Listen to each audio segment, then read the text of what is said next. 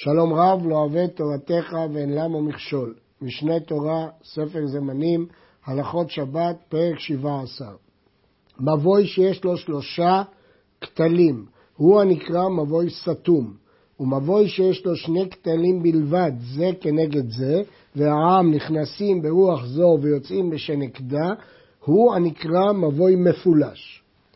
האח מתירים מבוי הסתום. עושה לו ברוח רביעית לחי אחד, או עושה עליו קורה ודיו.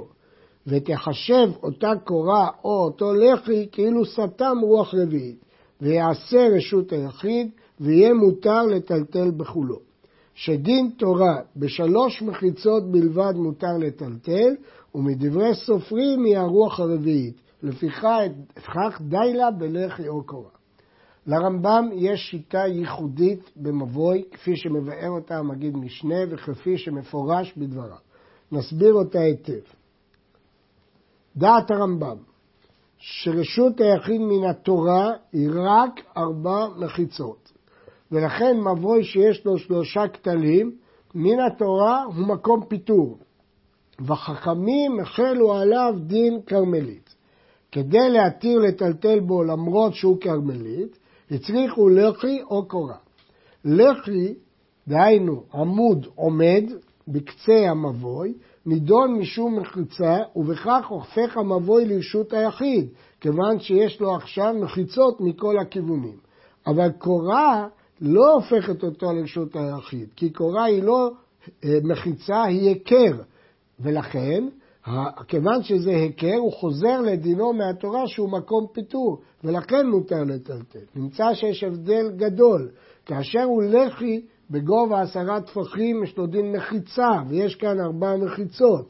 אבל בקורה לא מדין מחיצה, מדין שהיא מבדילה את המבוי מרשות הרבים, ולכן עכשיו המבוי הזה חוזר להיות מקום פיתור. ולכן, מי שיזרוק מרשות הרבים למבוי, אם זה הותר בלחי, יהיה חייב, כי המבוי הזה הוא רשות היחיד, אבל אם הותר בקורה, יהיה פטור כזורק למקום פיתור. אני רוצה להדגיש שראשונים אחרים חולקים על הרמב"ם וסוברים שבשלוש מחיצות כבר זה רשות היחיד מהתורה. וגם לחי וגם קורה רק באו להתיר מדי רבנן לטלטל בתוכו. ואך מתירין מבוי מפולש. אמרנו שמבוי סתום מספיק לעשות בקצהו לחי או קורה. אבל מבוי לפולש, שנכנסים מצד אחד ויוצאים מהצד שמול, לא מסתפקים בלחי או קורה, אלא עושה לו צורת פתח מכאן, כלומר שני קנים וקנה על גביהם, ולחי או קורה מכאן, מצד שני. מבוי עקום, פירוש הדבר, שהמבוי הוא שני כתלים זה כנגד זה, כשמגיעים לנקודה מסוימת הם פונים ימינה, יש פנייה ימינה או פנייה שמאלה, זהו מבוי עקום. מצד אחד אפשר לראות אותו כשני מבואות סתומים, מצד שני הנכנס יוצא בצד, אמנם לא מולו, הוא צריך לפנות ולצאת. ההלכה היא שתורתו כמפולש ולכן הוא צריך צורת הפתח בצד אחד, או לחי או קורה בצד שני.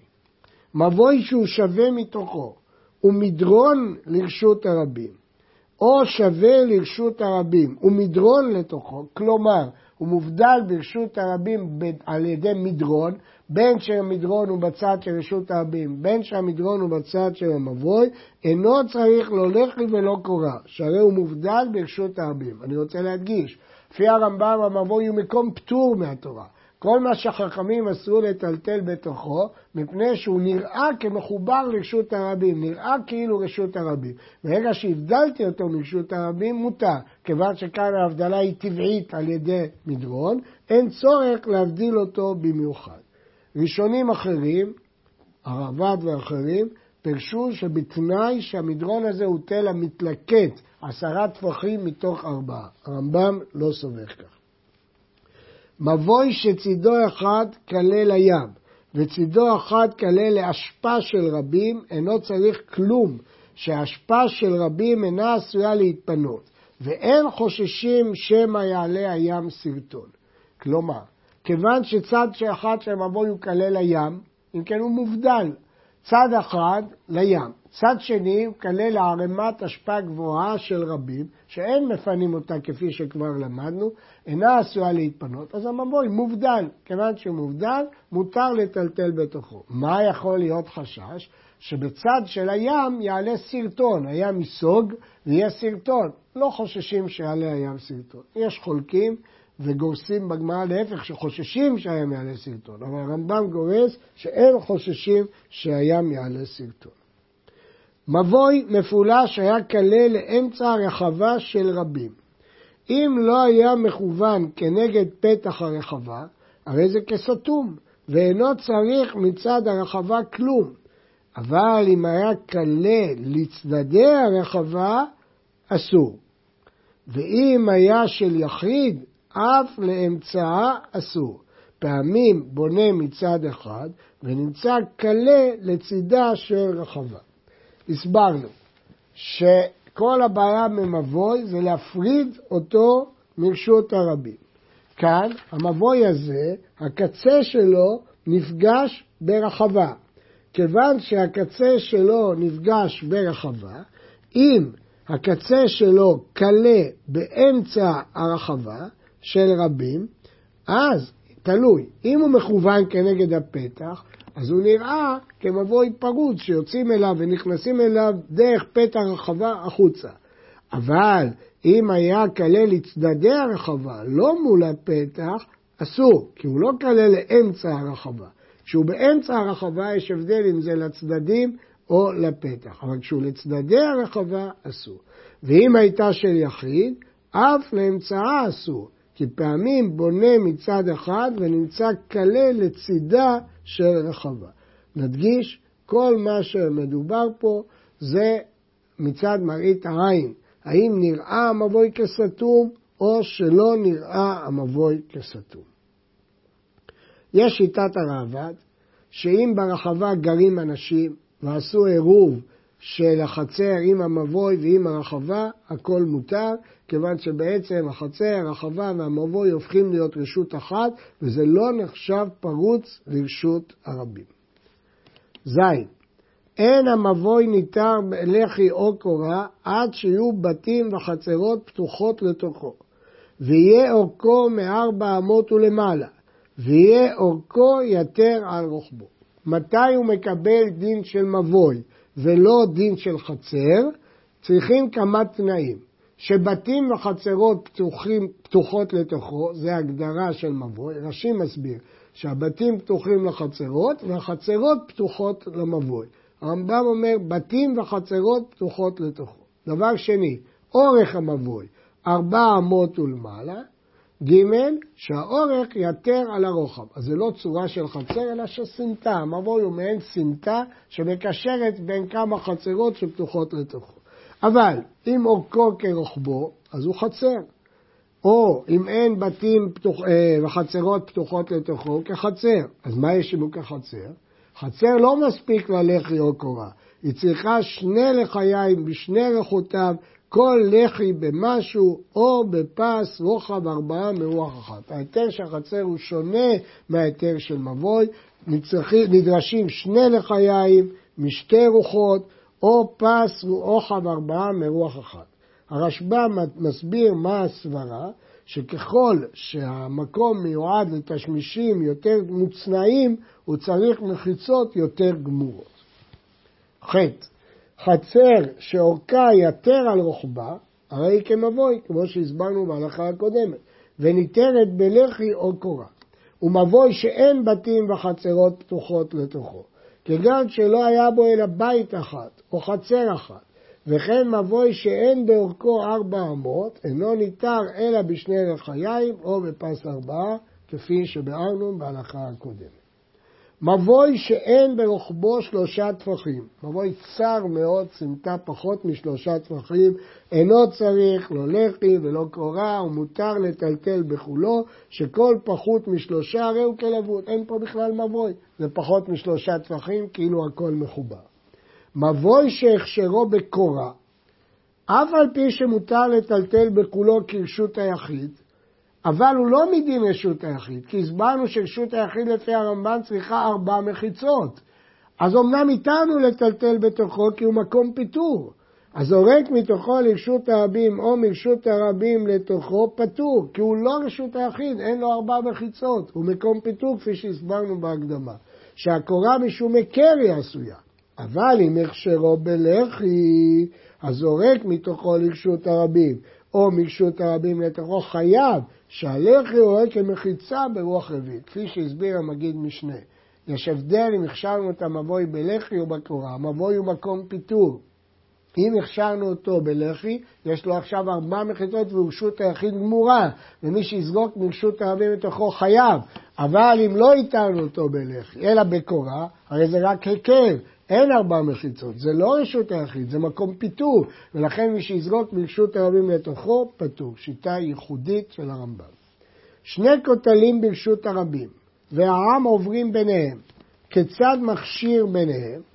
כאן לא מסתפקים בלחי וקורה, כי זה רשות הרבים, זה לא מבוי.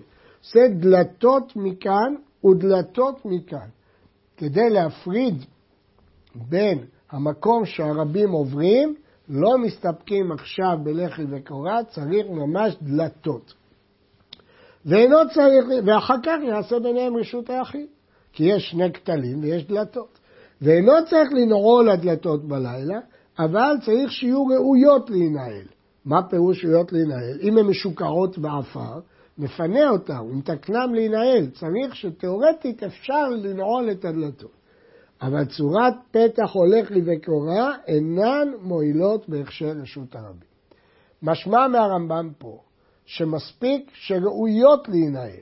יש לנו, אם כן, יש, אם יש עיר גדולה, ויש בה שערים מפולשים, למשל ירושלים העתיקה מוקפת חומה ויש לה שערים מפולשים, שער מול שער, האם אפשר לטלטל מתוכה? אם עשו לה דלתות. הגמרא אומרת, אם הדלתות ננעלות בלילה, מותר לטלטל בתוכה כרשות היחיד. נשים לב שבגמרא דורשים ננעלות, הרמב"ם מסתפק בראויות להינעל. אומר המאירי כי שם זה עיר, בעיר צריך ממש ננעלות. אבל בסתם רשות הרבים מספיק ראויות להינעל. אגב, מי שיסתובב בירושלים יראה בכמה מקומות שמשתמשים בשיטה הזאת של דלתות. מותר לטלטל במבוי תחת הקורה או בין הלחיים. במה דברים אמורים? בשביל שהיה סמוך לרשות הרבים. אבל אם היה סמוך לכרמלית, אסור לטלטל תחת הקורה או בין הלחיים, עד שיעשה לי אחר להתיר תוך הפתח, שהרי מצא מין את מינו ונאו. נסביר את ההלכה המיוחדת הזאת. באנו להתיר מבוי, והצבנו לחיים, והצבנו קורה. מה הדין של השטח המצומצם שתחת הקורה או שבין הלחיים? האם רק מהקצה הפנימי ולפנים מותר המבוי, או שמא מהקצה החיצון ולפנים מותר המבוי? זאת השאלה. אומר הרמב"ם תלוי. אם המבוי פתוח לרשות הרבים, אז מהחוץ, מהקצה החיצוני מותר. הכל נחשב מבוי, גם תחת הקורה. אפילו שהקורה רחבה, גם תחתיה הותר. אבל אם זה פתוח לכרמלית דווקא, אז תחתיה אסור. מדוע? כי יותר קל להחשיב את השטח לכרמלית כי מצא מין את מינו ונאוב, זה משל. הוא התעורר כי הוא פגש במין שלו. כשהוא פגש ברשות הרבים הוא לא מתעורר, ולכן הוא נחשב חלק מהמבוי. כשהשטח הזה פגש בכרמלית זה מין במינו, הוא התעורר ונעשה. לכן תלוי אם הוא פתוח לכרמלית או לרשות הרבים. יש חולקים ואומרים שהדין הזה הוא דווקא בין הלחיים, אבל לא תחת הקורה, שבכל מקרה זה מותר. בכל עושים לחיים, אפילו בדבר שיש בו רוח חיים, ואפילו באיסורי הנאה. אפשר להעמיד עמודים מבהמות, או קשורות, או מדבר שאסור בהנאה, למשל, אשרה, עבודה זרה, פסל. עבודה זרה או עצמה או אשרה שעשה אותה לחי, כשר. שהלחי עוביו כלשהו. עוד מעט נסביר את הקשר. גובה הלחי אין פחות מעשרה טפחים, רוחבו ועוביו כלשהו. בכל עושים קורה, אבל לא באשרה, לפי שיש לרוחב הקורה שיעור, וכל השיעורים אסורים מן האשרה. וכמה רוחב הקורה, אין פחות מטפח ועובייה כלשהו, והוא שתהיה בריאה לקבל הריח שהוא חצי לבנה של שלושה טפחים על שלושה טפחים. מסביר הרמב"ם, יש הבדל בין לחי לקורה. לחי, יש שיעור בגובה שלו, עשרה טפחים, אבל אין שיעור ברוחב שלו, אפילו כלשהו. לעומת זאת, קורה, יש ברוחב שלה שיעור. מה השיעור של הרוחב של הקורה? טפח, ובעובי כלשהו. ההבדל הזה גורר הבדל בדין. מדוע? יש דין שכל שהוא עומד להישרף כמו אשרה, כיתותם מכתת שיעורי. אין לו שיעור, כי הוא עומד להישרף, הוא לא חשוב. ולכן, כל דבר שצריך שיעור, אי אפשר לעשות אותו מעבודה זרה, מאשרה. פוסק הרמב"ם, אי אפשר לעשות קורה מאשרה, כי קורה צריכה שיעור ברוחב שלה. אי אפשר לעשות אותה מאשרה. אבל לחי אפשר לעשות מאשרה, כי אין ברוחב שלו שיעור. מקשים כולם, מה אומר הרמב"ם? הרי גם לחי יש לו שיעור בגובה, ואם כן, למה מותר לעשות אותו מאשרה? מסביר המגיד בשני.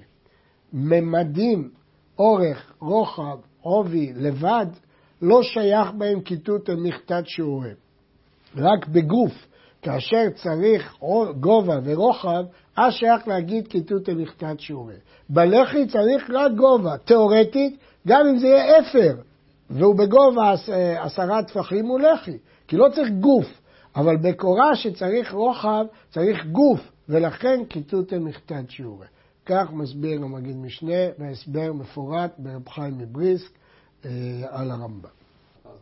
כמה יהיה פתח המבוי ויהיה די להכשירו בלחמי או קורה?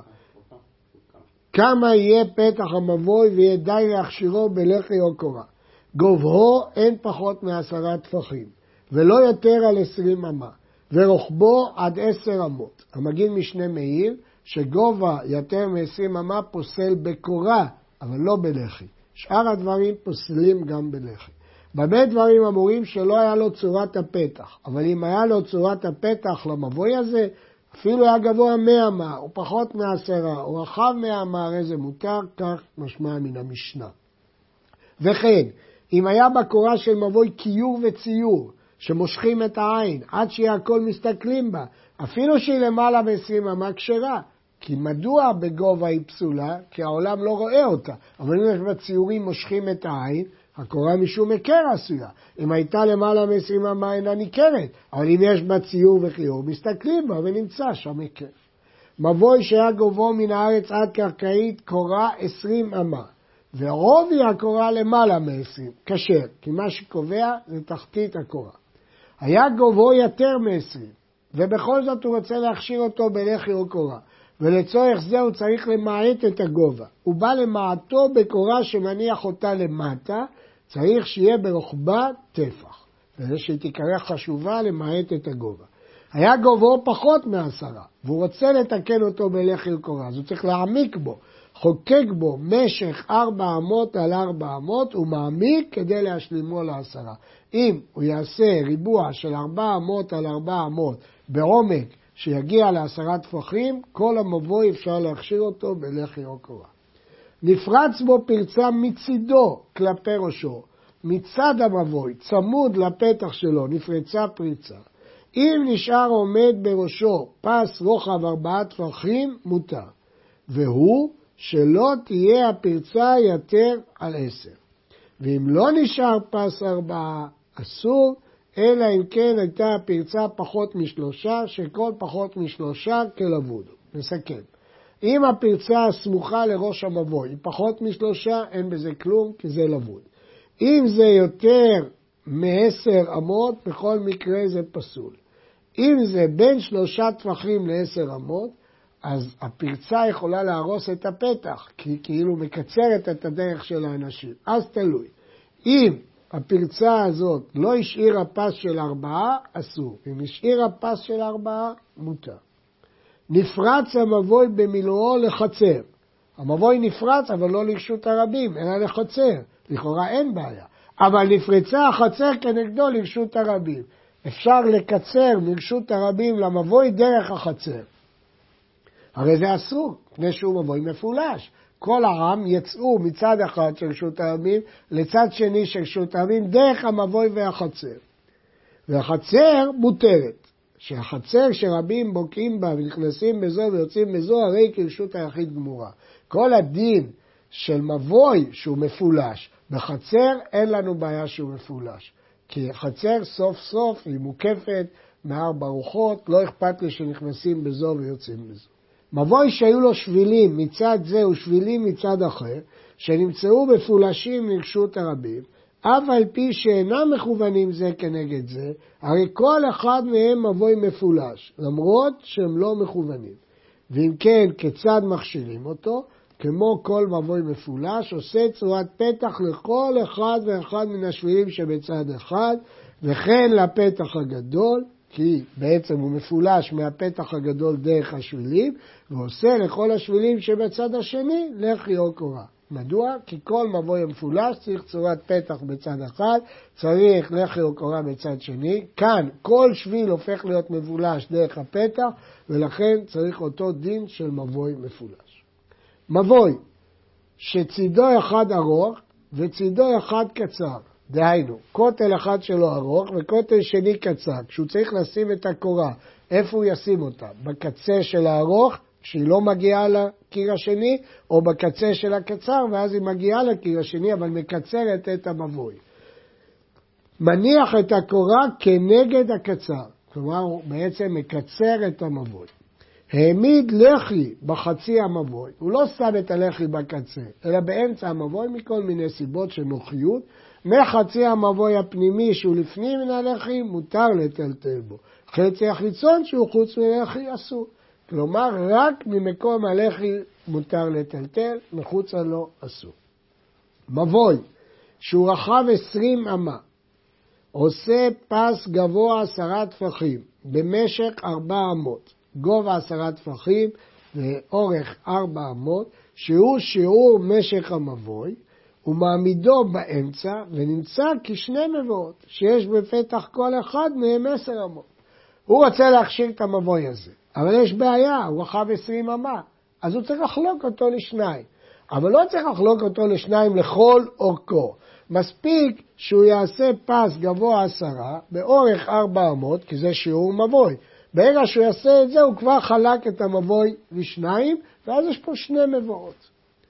או אפשרות שנייה, מרחיק שתי אמות מכאן ושתי אמות, שתי אמות מכאן, ומעמיד פס שלוש אמות, ומרחיק שתי אמות מכאן ומעמיד פס שלוש אמות, נמצא פתח המבוי עשר אמות, והצדדים הרי הם כסתומים, שהרי עומד מרובה על הפרוץ. הוא מרחיק שתי אמות, ועושה פס שלוש אמות, שיהיה עומד יותר מרובה על הפרוץ, שוב מרחיק שתי אמות, שוב עושה פס שלוש אמות, כמה זה ביחד? עשר. שני פסים של שלוש, שני רווחים של שתיים, זה עשר אמות, הוא קיצר את המבוי לעשר אמות, מותר. לחי הבולט מדופנו של מבוי, כשר. לחי העומד מאליו, דהיינו שלא בן אדם מכין אותו, אלא הוא עומד מאליו, אם סמכו עליו מקודם השבת, כשר. הדבר הזה הוא מחלוקת אביי ורבה, זה הלמד של יעל כגם, שבהם הלכה כאביי, והסיבה היא שלחם משום מחיצה, מכיוון שאמרנו במחיצה שמחיצה עומדת מאליה שרי, אז לפי אביי גם לחי העומד מאליו מותר. ולחי שהוא נראה מבפנים לחי, ומבחוץ אינו נראה לחי. מי שעומד בתוך המבוי רואה את הבליטה של הלחי. מי שעומד מבחוץ לא רואה, חושב שזה המשך של הקיר של המבוי, או שהיה נראה מבחוץ לחי, ומבפנים נראה שהוא שווה כאילו אין שם לחי. מי שבא מבחוץ, הלחי בולט לו, אבל מי שרואה בפנים חושב שזה המשך של הקיר, הרי זה נידון משום לחי. מספיק שהוא נראה או מבחוץ או מבפנים, כבר יש לו שם לחי.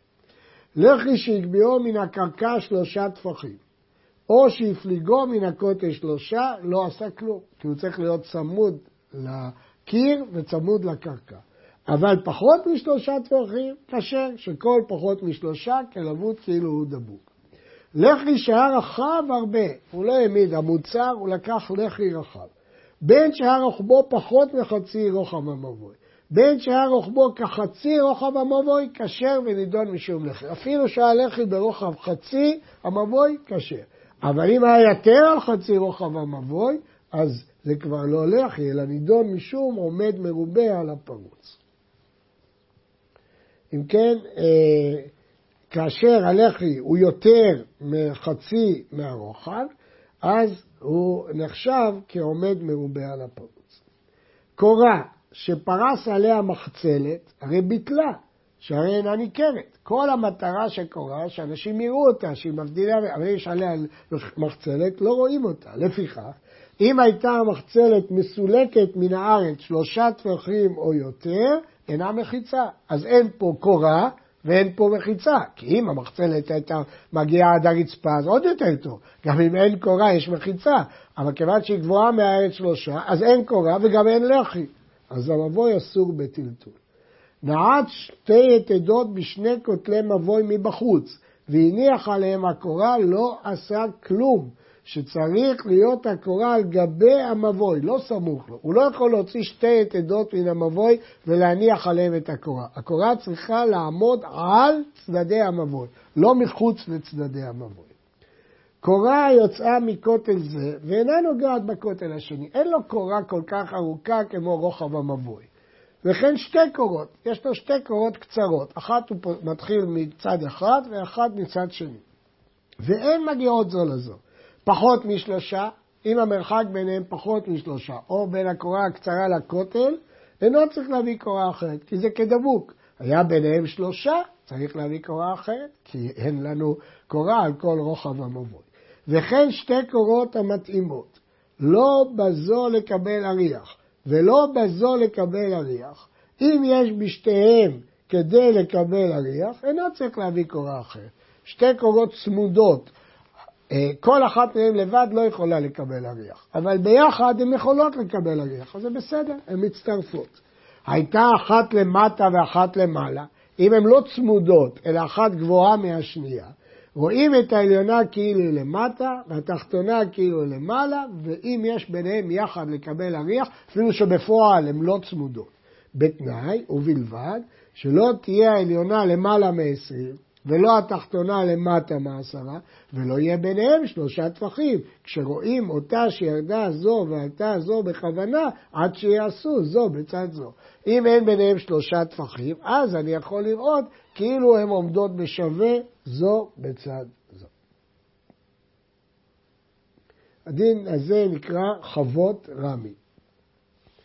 אה, פה מעירים שהדין הזה של חוות רמי, שאני יכול להנמיך את הקורה, דורש שהקורה תהיה רחבה טפח, כך אומר המגד משנה. הרמב"ם לא הזכיר את התנאי הזה מסיבה פשוטה, כי כבר למדנו שרוחב הקורה הוא לא פחות מטפח, אז זה פשוט. הייתה הקורה עקומה, רואים אותה כאילו היא פשוטה, זה דין המשנה. עגולה, רואים אותה כאילו היא מרובעת. ואם היה בהיקפה שלושה טפחים, יש בה רוחב טפח. כל עיגול שיש בו היקף של שלושה טפחים, אני יכול לדעת שהרוחב שלו טפח. הייתה הקורה בתוך המבוי, ועקומה חוץ למבוי, או שהייתה עקומה למעלה מ-20, או למטה מעשרה. רואים, כל שאילו יינתן לעיקום, בעצם כל מה שמחוץ למבוי לא נחשב. כל מי שמעל 20 לא נחשב. כל מה שלמטה מעשרה לא נחשב. אם יישארו שני ראשיה, אין בין זו לזו שלושה, אינו צריך להביא קורה אחרת, כי זה כאילו שתי קורות שאין ביניהם שלושה. ואם לאו, צריך להביא קורה אחרת. באר, ישנה באר שהוא רוצה למלות ממנה מים בשבת. פה חכמים הקלו, שאם עשה לה שמונה פסים מארבע זוויות, שני פסים דבוקים בכל זווית, הרי אלו כמחיצה. ואף על פי שהפרוץ מרובה על העומד בכל רוח ורוח, הואיל וארבע זוויות עומדות, הרי זה מותר למלות מן הבאר ולהשקות לבהמה. הבאר היא רשות היחיד. כשהוא מעלה מהבאר ומשקה אל הבהמה, הוא משקה בכרמלית. בכל אופן זה מותר אם הוא יעשה פסים, מין ריבוע, כאשר בשני פסים דבוקים בכל זווית. מה החידוש? הרי הפסים האלה יוצרים מחיצה. חידוש הוא למרות שהפרוץ מרובה על העומד. ואמרנו שכשהפרוץ מרובה על העומד לא נחשב מחיצה, הקלו בבאר כדי לשתות מים. וכמה יהיה גובה כל פס מהם? עשרה טפחים ורוחבו שישה טפחים. ובין כל פס לפס כמלוא שתי רווקות של ארבע ארבע בקר, אחת נכנסת ואחת יוצאה. שיעור רוחב זה אין יותר על 13 אמה ושליש. כלומר, יש שיעור לגובה הפסים, יש שיעור לרוחב הפסים, וגם יש שיעור לרווח. אי אפשר שהרווח יהיה יותר ביניהם משתי רווקות. רווקות זה צירוף של בהמות שיוצאים לחרוש בהם יחד.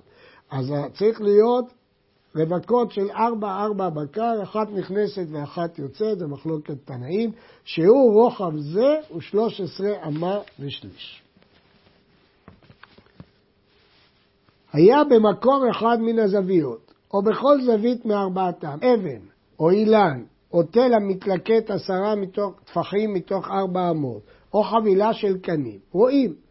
כל שאילו יחלק יש בו אמה לכאן ואמה לכאן בגובה עשרה, נדמיין שהחבילת קנים הזאת, אפשר לפצל אותה ולהציג אותה כדיום דין בדמיון, כשני עמודים של אמה מכאן ואמה מכאן, אז נידון כמו פסים. חמישה קנים, ואין בין זה לזה שלושה, ויש ביניהם שישה טפחים לכאן ושישה טפחים לכאן, נידונים משום זווית שיש בה שני פסים.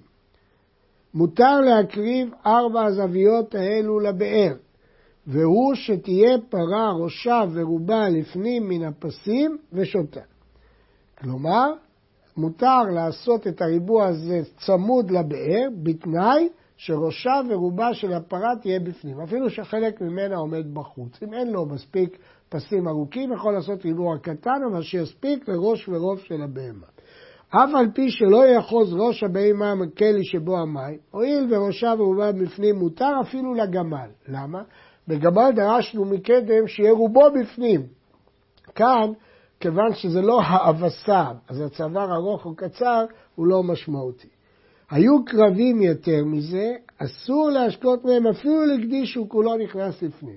כיוון שבהמה לא יכולה להיכנס, אז אפילו שגדי יכול להיכנס, אסור אפילו לגדי. זה אם הוא עשה קרובים מדי. אבל אם הוא עשה רחוקים, ומותר להרחיק כלשהו, יכול לעשות איזה מרחק שהוא רוצה, ובלבד שהרבה בפסים פשוטים שמניחים אותם בכל רוח לרוח, כדי שלא יהיה בין פס לחוברו יותר 13 אמה ושליש. כאשר הוא עושה את הריבוע הזה גדול מאוד, אז הוא לא יכול להסתפק בזוויות, הוא כמובן צריך עוד פסים אמצעיים, כדי שלא יהיה רווח של יותר מ-13 אמה ושליש. כל ההיתר הזה שלמדנו, לא התירו הפסים האלו אלא בארץ ישראל, ולבהמת עולה רגלים בלבד, והוא שיהיה באר מים חיים של רבים. זה יותר מיוחד, בארץ ישראל, בבאר מים ובעולה רגלים. אבל אדם ירד לבאר וישתה. מה יעשה אדם רגיל שהוא לא עולה רגלים? ירד לתוך הבאר, או אם זה רק לבהמה איתנו. או יעשה לו מחיצה גמורה, מקפת לבאר גבוהה עשרה טפלים, יעמוד בתוכה וידלה וישתה. ואם היה באר רחב הרבה שאין אדם יכול לרד בו, הרי זה ידלה וישתה בין הפסים. במילים אחרות, זהו היתר לשעת הצורך. אבל אם זה לא לשעת הצורך, אז או שיעשה מחיצה גמורה, או שירד לבאר וישתה. וכן בור הרבים, לא באר מים חיים, אלא בור, ובאר היחיד אפילו בארץ ישראל אין ממלאים מהם, כן? עשו להם מחיצה גבוהה עשרה טפחים. כל ההיתר זה רק בבאר מים חיים של רבים ובהמת עולה רגלים. רק שלושת התנאים האלה התירו. הממלא לבהמתו בין הפסים, ממלא ונותן בכלי לפניה. ואם היה אבוס ראשו נכנס לבין הפסים, והיה גבוה עשרה ורחב ארבעה, לא ימלא וייתן לפניה. שמא יתקלקל האבוס, ויוציא הדלי לאבוס, ומן האבוס לקרקע רשות הרבים, אלא ממלא ושופך, והיא שותה מאליה. יכול לשים לדלי כלי שהיא תשתה ממנו, יכול למלות שהיא תשתה ממנו, אבל לא לאבוס, כי באבוס בממדים גדולים יש חשש שהוא יתקלקל, ואז בעצם הוא יוציא את הדלי לרשות הרבים. הזורק מרשות הרבים לבין הפסים חייב, כי בין הפסים הפך להיות רשות היחיד מן התורה. הואיל ויש בכל זווית וזווית מחיצה גמורה, שיש בה גובה עשרה, ויותר מארבעה על ארבעה, והרי ריבוע ניכר, ונראה ונעשה כל שביניהם רשות היחיד. במילים אחרות, למרות שהפרוץ היה מרובה על העומד, הוא לא ביטל את הזוויות, כי הזוויות תוחמות את השטח ונראות כרשות היחיד מן התורה. ואפילו היו במקרא, ואין שם ביניהם באר, שהרי בכל רוח ורוח פס מכאן ופס מכאן. ואפילו היו רבים בוקעים ועוברים בין הפסים, לא בטלו המחיצות. והרי הם כחצר שהרבים בוקעים בה והזורק לתוכם חייו. ומותר להשקות הבהמה ביניהם אם היה ביניהם בן. כלומר, אומר הרמב"ם, השטח הזה הוא רשות היחיד, ומי שיזרוק מרשות היחיד בתוכו יתחייב, למרות שיש רווח גדול והרבים עוברים בתוכו, גם בחצר. אם יש שני פתחים מפולשים ורבים עוברים בתוכו, זה לא מבטל אותה מלהיות רשות היחיד, כל עוד יש מחיצות כנדרש. חצר, שראשה אחד נכנס לבין הפסים. מותר לטלטל מתוכה לבין הפסים ובין הפסים לתוכה, אני לא מחשיב את זה לשתי רשויות. אבל היו שתי חצרות אסורות עד שיערבו עירוב חצרות. יבשו המים בשבת, אסור לטלטל בין הפסים, שלא נחשבו בצחיצה לטלטל בתוכם אלא משום המים. אני מדגיש, לגבי לזרוק מרשות הרבים לתוכם, אפילו בלי מים חיה, אבל ההיתר לטלטל בתוכם זה רק בגלל המים. אז אם אין מים, אין היתר. באו לו מים בשבת, פתאום הבאר התמלאה מים, מותר לטלטל ביניהם. שכל מחיצה שנעשית בשבת, שמה מחיצה. למרות שלא היו מים והיה אסור, עכשיו יש מים, מותר. מבוי שנתלה קורתו לחיו בשבת, אסור לטלטל בו, אף על פי שנפרץ לכרמלית ולא לרשות הרבים, כיוון שניטל ההיתר שלו. אכסדרה, אכסדרה פירושה אה, תקרה בלי מחיצות. מותר, כלומר שלוש מחיצות ותקרה, אין לה ארבע מחיצות. אכסדרה בבקעה מותר לטלטל בכולה, אף על פי שהיא שלוש מחיצות, אז היא לא רשות היחיד לפי הרמב"ם, כיוון שיש תקרה, אנו רואים כאילו פי תקרה יורד וסותם רוח רביעית. מותר לטלטל בה. שימו לב עכשיו. והזורק מרשות הרבים לתוכה פטור. למה?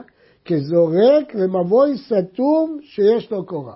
הרי אמרנו שלפי הרמב"ם, שלוש מחיצות הם לא רשות היחיד מהתורה, אבל הם מקום פיטור, ולכן מי שיזרוק מרשות הרבים לתוכה פטור, אלא שאסרנו מדין מבוי, אבל כאשר פי תקרא יורד וסותם, אין איסור. הרעב"ד חולק, כי לדעתו שלוש מחיצות זה מהתורה, רשות היחיד, אז מה יתיר לזרוק מרשות הרבים לתוכה?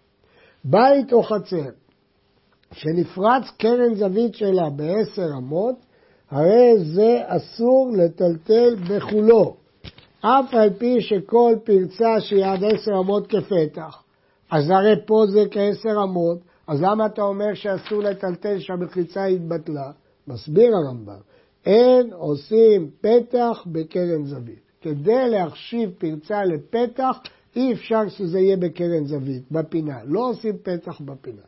ואם הייתה שם קורה מלמעלה על אורך הפרצה, רואים אותה שירדה וסתמה ומותר לטלטל בכולו, והוא שלא תהיה באלכסון. נסביר את הדברים.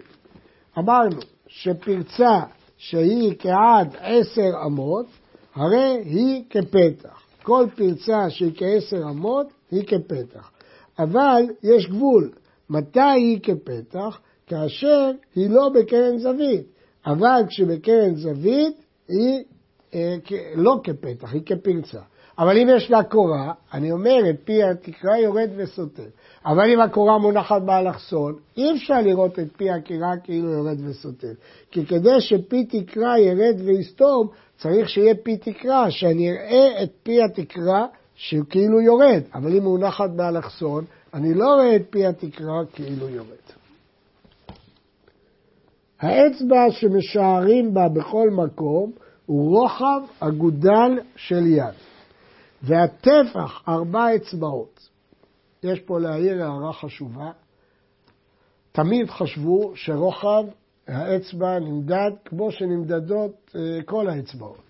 לפני כמה שנים חידש אחד חידוש גדול במאמר שכתב, שהיות שמי שיתבונן בכף ידו יראה שהאצבע אינה עומד, האגודל אינו עומד כמו כל האצבעות, לדעתו הרוחב נמדד כפי שהאגודל עומד כשמניחים את כף היד על משטח.